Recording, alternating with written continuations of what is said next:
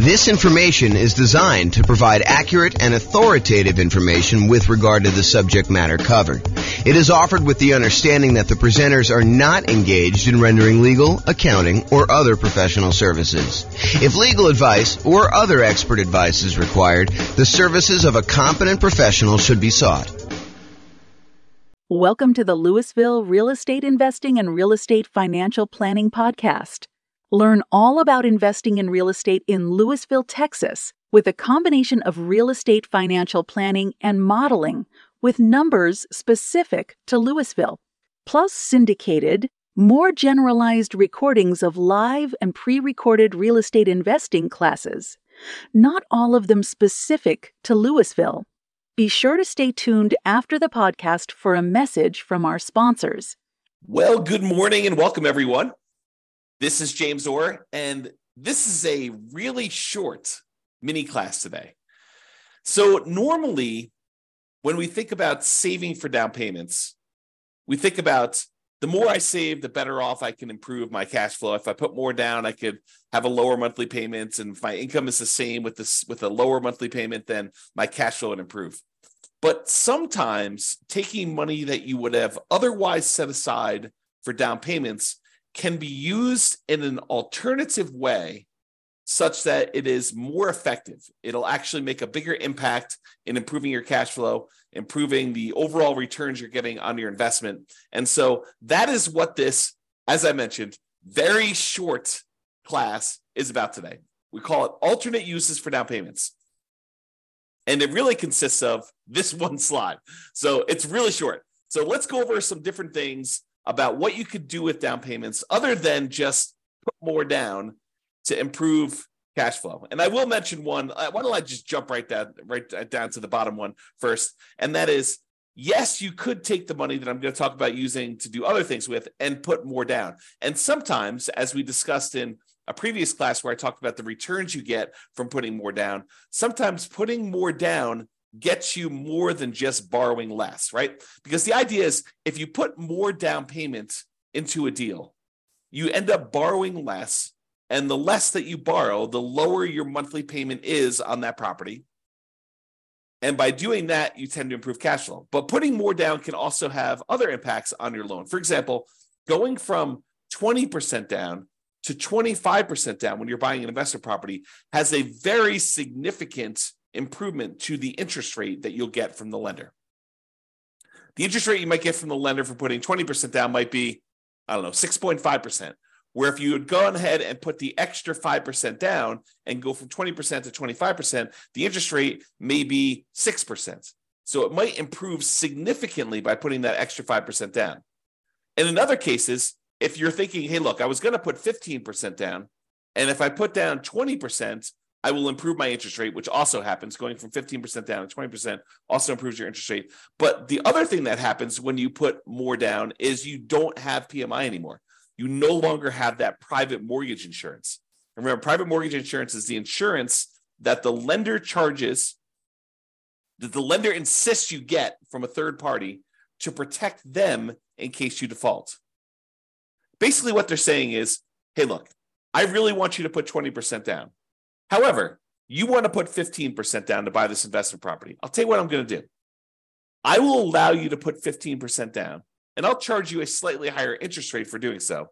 But in addition to that, because I don't feel protected enough with you putting just 15% down in case, the world comes to an end and I have to foreclose on you because you decide not to make payments anymore and property values have declined, I want to be protected in that situation. So in order to protect myself, what I want you to do is I want you to pay this third party insurance company. You're going to pay them a premium, and the premium is going to be there such that if you actually force me to foreclose on you because you stop making payments or you do something else that forces me to foreclose on you, and I'm unable to sell the property, get all my money out, then they will actually come in and they will make me whole.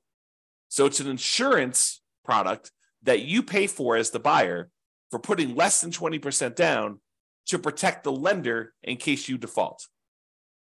So the lender says, hey, look, you want to put 15% down? No problem. I'll charge you a slightly higher interest rate, and I will require that you pay for PMI, and the PMI protects me in case you default. And so you end up paying PMI and also a higher interest rate if you put 15% down. Or you could put 20% down and then you have a slightly better interest rate and you no longer have to pay this PMI, which could significantly improve cash flow. Okay, so that is like the traditional kind of like fringe cases, the kind of like critical points if you decide to put more down for using down payment. Now let's look at some other things you might want to do with your down payment instead of putting more down. So right off the top, more reserves. You could take money and you could put it into an investment property. And the challenge with putting all of your money into an investment property as down payment is it's illiquid. Once you put money into a property, it is much more difficult for you to get at that money. And in fact, if you think about it, it's most lenders, and this may change over time. So, go check with your lender as to what's current at the time. But as of the time I'm recording this, March 21st, 2023, it is most lenders are requiring that you have 25% of equity. In other words, another way of saying that is 75% loan to value is the highest they will go to allow you to access money and equity. So if you want to access equity in your property, the highest they will allow you to go to is 75% loan to value. So you have to have at least 25% of equity remain in the property. And then anything above that 25% of equity, they will allow you to tap into and do a cash out refinance if you want to access that. The only other way to really get at that is to sell the property. You could do some type of loan against the property, some type of cash out refinance, whether that's a traditional cash out refinance of the whole loan, or maybe you do a home equity line of credit and you go up to a certain dollar amount on that. And maybe they go a little bit higher than 75%, or maybe your particular lender will only allow you to go to 75%, or you could sell the property and get at that equity. So if you decide to not put more money in to begin with, and you keep that money set aside somewhere else in reserves, that can change the overall characteristics of you. It can make you a much safer investor because you have all this liquidity, reserves in case something happens to the property and you need that money. If you had to put it into a down payment, it's harder to access. So by keeping it on the sideline, you have more in reserves, you're more liquid, you're more conservative, it's less risky overall. Okay, so you could do more reserves. And some lenders like seeing you have more reserves. I don't know if I've ever seen this, but I could imagine a lender actually giving you a slight break on the interest rate by having a very large amount of reserves. I don't recall ever seeing that, but it's possible a lender could do that, especially in the future, especially if they start valuing reserves more in the future, okay? The other thing you could do with your down payment money, instead of putting more down, is you could pay off other debt.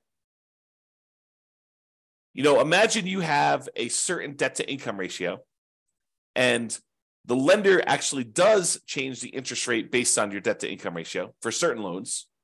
FHA, I don't think they do that with, but I think conventional they do. So, and I'm not a lender. I should tell you that right up front. Go check with your lender to make sure what I'm telling you is 100% true for your situation and whatever is current at the time. But I believe lenders actually do change your interest rate based on your debt to income ratio. If you have a really high debt to income ratio, if you're going over what their standard is, they may still be willing to make the loan, but there's some type of premium. There's some type of risk premium on the interest rate to do that. So you could say, hey, look, I was thinking about putting 30% down to buy this property. Now what I'm going to do is I'm going to back it down to 25% or maybe even 20% down. And I'm going to take some of that money and with the help of my lender to find out which ones I should pay off and which ones I should not pay off, because paying off certain ones can impact your credit score in an adverse way. You pay off the wrong thing. You close a account that was giving you a boost to your credit score by giving you a longevity rating. One of the things that is a factor in your credit score is how long you've had certain loans or credit lines open.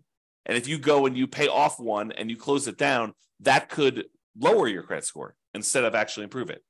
But the lender may say, hey, look, if you go pay off these 3 bills, that you've got outstanding, that would significantly improve your credit situation, your debt to income in this case, and maybe even your credit score, depending on what it is and how it's all working out. It's not super straightforward, so I can't give you specific advice about it. You'll need to talk with your lender in detail before doing this. But if you tell them, if you go and they say, you pay off these three things, that will improve your DTI and I'll be able to get you a better interest rate in your loan. That may be a better use of that money than putting more down. Counterintuitive. But this is why you need to think about these things and you need to talk to your lender about it. The other thing that may be counterintuitive, instead of putting more down, hey, I was going to put 30% down, but now I'm going to actually only put 25% down. I'm going to take that extra 5%, maybe it's even not even that much, but I'm going to take that extra money and I'm going to use it to buy down my interest rate. By buying down my interest rate, it may improve my credit, my interest rate. By buying down my interest rate, it may improve my monthly payments so much more than putting the extra 5% down. And we did this math recently. I'm trying to remember what class it was, but we did a class where I showed you, I think it was how to improve cash flow. One of the strategies was taking money from seller concessions and using it to buy down interest rate. And I had the matrix up of what my lender sent over about how much it costs to buy down the interest rate so much and what that does to the monthly payment. And I think we did the math and I showed you, hey, look, if you just put this much more down, it would have improved your monthly payment by this amount. If you actually use it to buy down the interest rate, it improves it by this amount. And so it may be better for you to price out buying down interest rate on your mortgage instead of actually taking that money and putting it extra as down payment. Now, if you're only going to hold the property for a very short period of time, does it make sense to go buy down your interest rate for 30 years? Probably not. If you know you're going to be in and out of the property in 5 years, 6 years, 10 years, whatever it is, then buying down the interest rate for a 30-year period may not make sense. But if this is one of the properties that you plan on holding in your portfolio forever, it's going to be one of the ones that you've designated that is going to be the source of your positive cash flow in your financial independence, retire early sort of model, then maybe you do pay down the interest rate because you know you're going to hold that loan for 30 years.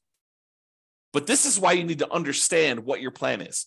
If you're buying properties, you're going to use the strategy where you buy 10 rentals, hold on to them for a period of time, then sell off a portion of them to pay off the remaining. Maybe you don't actually buy down your interest rate because you're either going to sell some of them and you're going to take that money and then pay off your other mortgages. So if that's your strategy, maybe buying down interest rates doesn't make sense.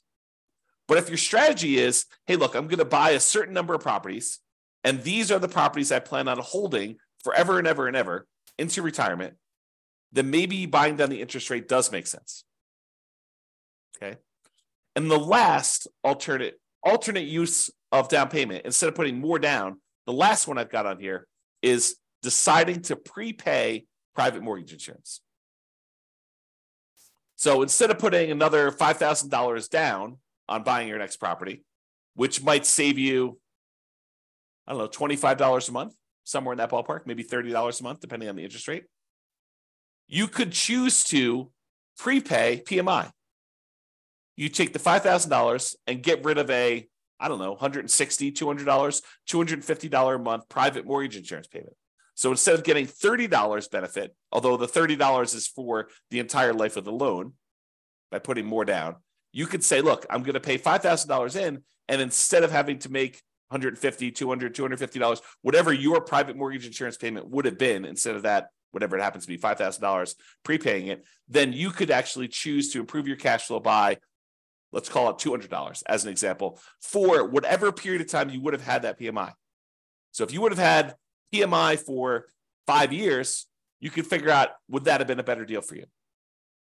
In a lot of cases, part of the reason why we might do this is because we would get improved cash flow early on when we typically need it the most.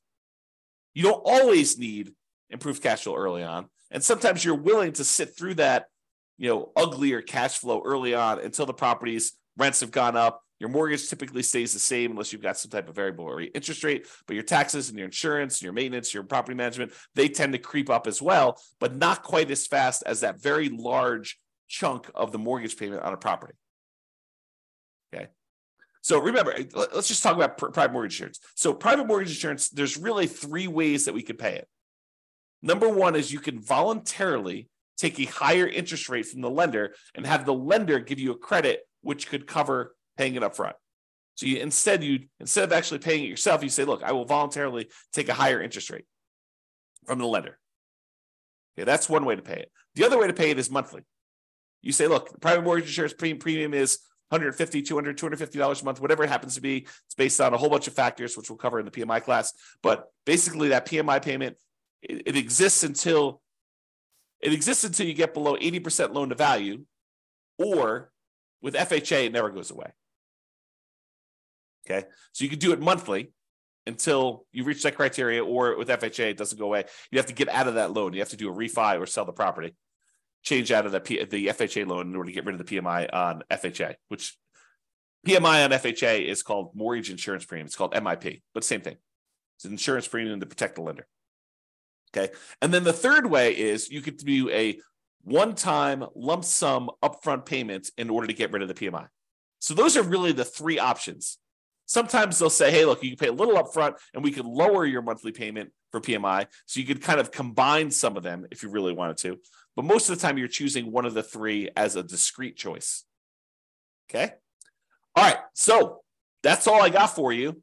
So sometimes you thought money you were going to use as a down payment could be used more effectively in another area to improve your situation, to get better terms on your loan, or for you to look more attractive as a borrower, or for you to have a more conservative, safer approach in the case of more reserves.